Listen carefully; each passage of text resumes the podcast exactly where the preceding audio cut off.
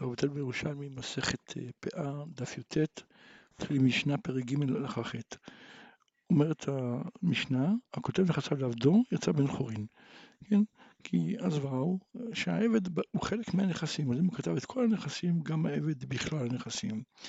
אבל אישר קרקע כלשהו לא יצא בן חורין, כיוון שהעבד הוא כמו קרקע, אז אולי הוא התכוון, מה שהוא שיער זה בעצם את העבד. ויש לנו כלל שמה שקנה עבד קנה רבו, אז גם יותר את כל הרכוש, כיוון שהוא נשאר עבדו, אז בעצם האדון אה, קנה את הכל. אה, רבי שמעון אומר לעולם הוא בן חורין, עד שיאמר כל נכסיי נתונים לפלוני עבדי, חוץ מאחד מריבו שבהם. כלומר, אומר לו, אם הוא מגדיר מה הוא לא נותן, אז עבד כן משתחרר. רק אם הוא לא מגדיר מה הוא לא נותן, הוא אומר, אפילו אם הוא אומר אחד מריבו, כן, אפילו שזה נניח פרוטה, אז העבד לא משתחרר, כי אני אומר, אולי הוא יתייחס לעבד בתור אה, אחד מריבו, כן? כלומר, יכול להיות שבעיניו העבד שווה רק פרוטה, ואותה פרוטה הוא השאיר אצלו. באמת הגמרא אמר רבי יוסף בשם רבי אלעזר, שיער מטלטלין לא עשה כלום. כלומר, לא רק, כן, כשאני אומר גוף, גופו שיער, כלומר, לא רק אם הוא שיער קרקע, גם מטלטלין, אותו דבר, אני אומר, שאולי הוא התכוון להשאיר את העבד.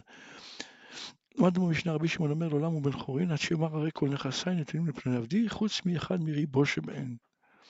כן? אומרת הגמרא, שכשבא מעשה לפני רבי יוסף, שסיפרו לו מה רבי שמעון אמר, אמר שפתיים יישק, משיב דברים נכוחים, כי באמת, מה שרבי שמעון אומר זה הדבר הנכון, הגישה הנכונה. תודה לך פרק מלבנות, תודה לך פרק מלבנות, תודה לך פרק מלבנות, אם ירצה השם. אנחנו מתחילים פרק ד', הלכה א', דף כ'. אומרת המשנה, הפאה ניתנת במחובר לקרקע, כן? כלומר, הפאה, אנחנו יודעים שהיא ניתנת בקמה, כן? כשעדיין מחובר. אה, בדלית ובדקל, בעל הבית מוריד ומחלק לעניים, כן? כלומר, בעצים גבוהים, כמו דקל זה עץ תמה, אבל הגבוה, לא הנמוך, אלא גם נמוכים, אה, דלית זה גפנים שמדלים אותם מאוד גבוה, אז בעל הבית מוריד ומחלק לעניים. רבי שמעון אומר, אף בחילוקי אגוזים, כלומר גם בעצי אגוזים שהם חלקים, שקשה מאוד לטפס עליהם, למרות שהם לא גבוהים, אז אה, בעל הבית מוריד ומחלק. באמת משנה, אפילו 99 עניים אומרים לחלק, ואחד אומר לבוז, לזה שומעים, כי הוא אמר קל לך. בדלית ובדקל הפוך, אפילו 99 אומרים לבוז, ואחד אומר לחלק, לזה שומעים שאמר קל לך. אומרת הגמרא, מה המקור לדין הזה שהפאה ניתנת במחובה לקרקע, ובדלית ובדקל בעל הבית מוריד? כתוב לא תכלה פאת שדך בקוצרך, כן, מה אתה אומר לו בקוצרה? בקוצרך, הרי מדובר שהוא קוצר, כן, שהרי כבר נאמר בקוצרכם יציר ארציכם לא תכלה, אלא בשעה שאתה קוצר והתבואה מחוברת, לא תכלה לקצור את הכל, אלא תשאיר פאה, כן, מכאן שהפאה ניתנת במחובר לקרקע, שיכול אפילו בדלית ובדקל, כן, גם ישיר למחובר, תלמוד לומר קציר, כן, אז למה, למה נאמר קציר? כי מה קציר מיוחד שהקטן מושל בו כגדול, כלומר לקצור תבואה, אז גם ילד קטן יכול, כן, לא מגבלה של גובה, אין מגבלה של סכנה. אז יצאו הדלית והדקל שאין הקטן מושל בו כגדול, כלומר גדול יכול, קטן לא מסוגל, אז בזה באמת בעל הבית צריך להוריד. אז יוצא מכאן שבעצם זה, לכאורה יש פסוק, יש דרשה מפסוק. יש אידבאי משמיינה מן הדאי שלמדו עם פסוק אחר. דכתיב לעני ולגר תעזוב אותם, כן? כלומר, מצד אחד יש פה ריבוי, לעני ולגר תעזוב לכאורה כל דבר, כן? וכן, ומצד שני כתוב אותם, אותם ולא אחרים. אז מלעני ולגר תעזוב אותם, אני אומר, הלך לפניהם תבואה בקשה, תלתן באמיר, תמרים במכבדות. יכול בדלית ובדקל כן. כלומר, גם בעצים כאלה כמו דקל שהם גבוהים ומסוכנים, ודלית שזה גם כן גבוה, תלמוד לומר אותם, כן, אז יש מיעוט, אותם אתה משאיר ולא אחרים. אז מה ראית לרבות את אלו, כלומר לרבות טילטן, תבואה, טילטן ואמיר ותמרים ומכבדות, ולמעט להוציא את אלו את הדלית ודקל, אז אומרת הגמרא, אחר שריבה כתוב ומיעט, כלומר יש ריבוי, כמו שאמרנו, להניב ולגיר תעזוב, אז זה ריבוי, תעזוב הכל. ומיעט, ומיעט כתוב אותם, אותם ולא אחרים. אז מרבה אני את אלו שאינם של סכנה, כן? ומוצא אני את אלו שהם סכנה. שואלת הגמרא, האם הדבר הזה, שמה שאמרנו שבדלית ודקל, בעל הבית מוריד ומחלק, זה דרשה מחוברת, כלומר זה דבר, זה דין תורה, או שלא מחובר, זה רק אסמכתה, כן? כל הלימוד הזה זה רק אסמכתה. עכשיו, אם, אז מה ההבדל ההלכתי? אם תאמר שאינו מחובר, כלומר זה לא דאורייתא, אבל מדאורייתא צריך להשאיר את זה, את הכל מחובר, אז קורא אני שם פאה למעלן, כלומר הוא צריך לקרוא פאה כשהתמרים נמצאים בדקל למעלה וכשהענבים נמצאים בדלית, כן? כי מדאורייתא אה, צריך לתת את זה ככה. אבל ואחרי זה רק הוא מוריד.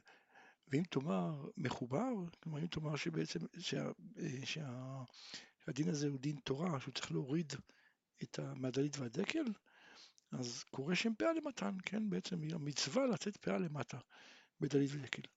עכשיו עוד הבדל הלכתי, אם תאמר שקורא שם פאה למעלה, כלומר אם תאמר שבעצם זה לא מחובר, שזה מהתורה, אלא מהתורה צריך לתת את הפאה כשזה מחובר לעצים למעלה, אז הוא קורא שם למעלה, וכשהוא מוריד את זה, ההוצאה משלנים, כן? כי אומנם בעצם חכמים תיקנו שהוא יוריד את זה, אבל הוא יכול, לא, יכול להוריד את העלות של העבודה ולהוריד, לקחת את זה מהחלק של העניים. עכשיו, ואם תאמר שקורא שם פאה למתן, כלומר אם תגיד שמדאורייתא הוא צריך להוריד את זה למטה, ולמטה הוא קורא שם פאה, אז בעצם ההוצאה משל בעל הבית. אומרת הגמרא, הנה מי, אפשר להגיד אפילו אחרת, אפשר להגיד שאפילו אם נגיד שמדאורייתא הוא צריך להשאיר את זה למעלה ולקרוא פאה למעלה, כן? חכמים תיקנו שהוא יוריד למטה, אף על פי כן אני יכול להגיד שאולי ההוצאה משלו, כן, הטריחו על בעל הבית, יצא הוצאה משלו, למה? מפני הסכנה. כי אם נגיד שההוצאה משל עניים, אז עניים ינסו לחסוך, ינסו לכתוב בעצמם ויבואו לידי סכנה. ולכן בעצם חכמים תיקנו שהוא גם יוריד וגם זה יהיה על חשבונו. אה, תני בשם רבי מאיר, כל אילנות סכנה, ובכולם בעל הבית מוריד ומחלק. שואלת הגמרא, מה רבי מאיר חולק על הדרשה שמה שאמרנו עם הקציר, שדווקא דבר שמה הקציר מיוחד, שקטן מושל בו כגדול, כן, אבל דלית ודקל שהוא לא מושל, אז בעל הבית מוריד, אז זה רק עצים כמו דלית ודקל, אבל שאר העצים לא. מה רבי מאיר חולק על זה? אם רבי מאיר לא דריש קציר ורבנן דרשי קציר, אומרת מה לא, כל העם דרשי קציר, כולם דורשים את זה, כולם מסכימים. אלא רבי מאיר מוסיף שכל לא בסכנה.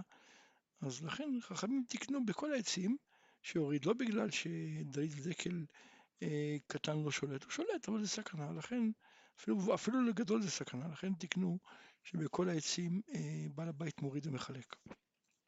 ואילו רבנן אומרים לא, אין סכנה אלא בדלית ודקל בלבד.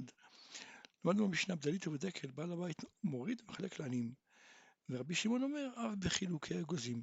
כן, אז הגמרא שבסיבה מביאה איזה סיפור כדי להראות שבאמת חילוקי אגוזים זה סכנה. כן, דו על עצים של... זה אגוזים שהעצים חלקים וקשה מאוד לטפס, אפשר אפילו ליפול. כן, אה, רבי חנין, כן, אמר רבי חנין בשם רבי שמעון לקיש, מעשה שמתו חמישה אחים בחמישה חילוקי אגוזים. כלומר, חמישה ילדים קטנים ניסו לטפס כדי לקטוף אגוזים, אגוזים זה מאוד חביב על ילדים, והם נפלו ומתו. אומרת הגמרא, בעל הבית, בין שקרא שם פאה וקילה, כלומר אמר זה פאה, ולאחר מכן קצר את זה, אז אני קורא עליו לא תכלה פאה צאתך בקוצריך. אבל לא רק זה, גם אם הוא לא קרא וקצר, גם אני קורא עליו לא תכלה פאה צאתך בקוצריך.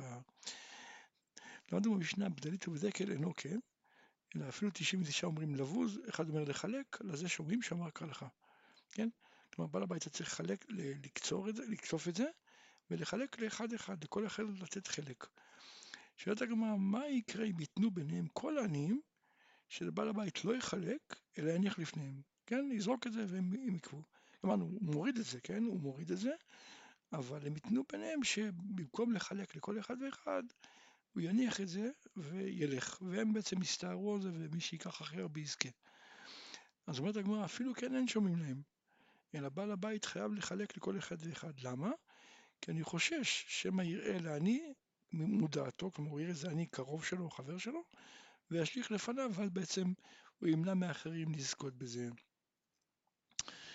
רבי ישמעאל בר אבדומי ביי, כן, רבי ישמעאל בר אבדומי שאל, אנחנו יודעים שפאה ניתנת בקמה, כן, בתבואה, כן, דוגמה.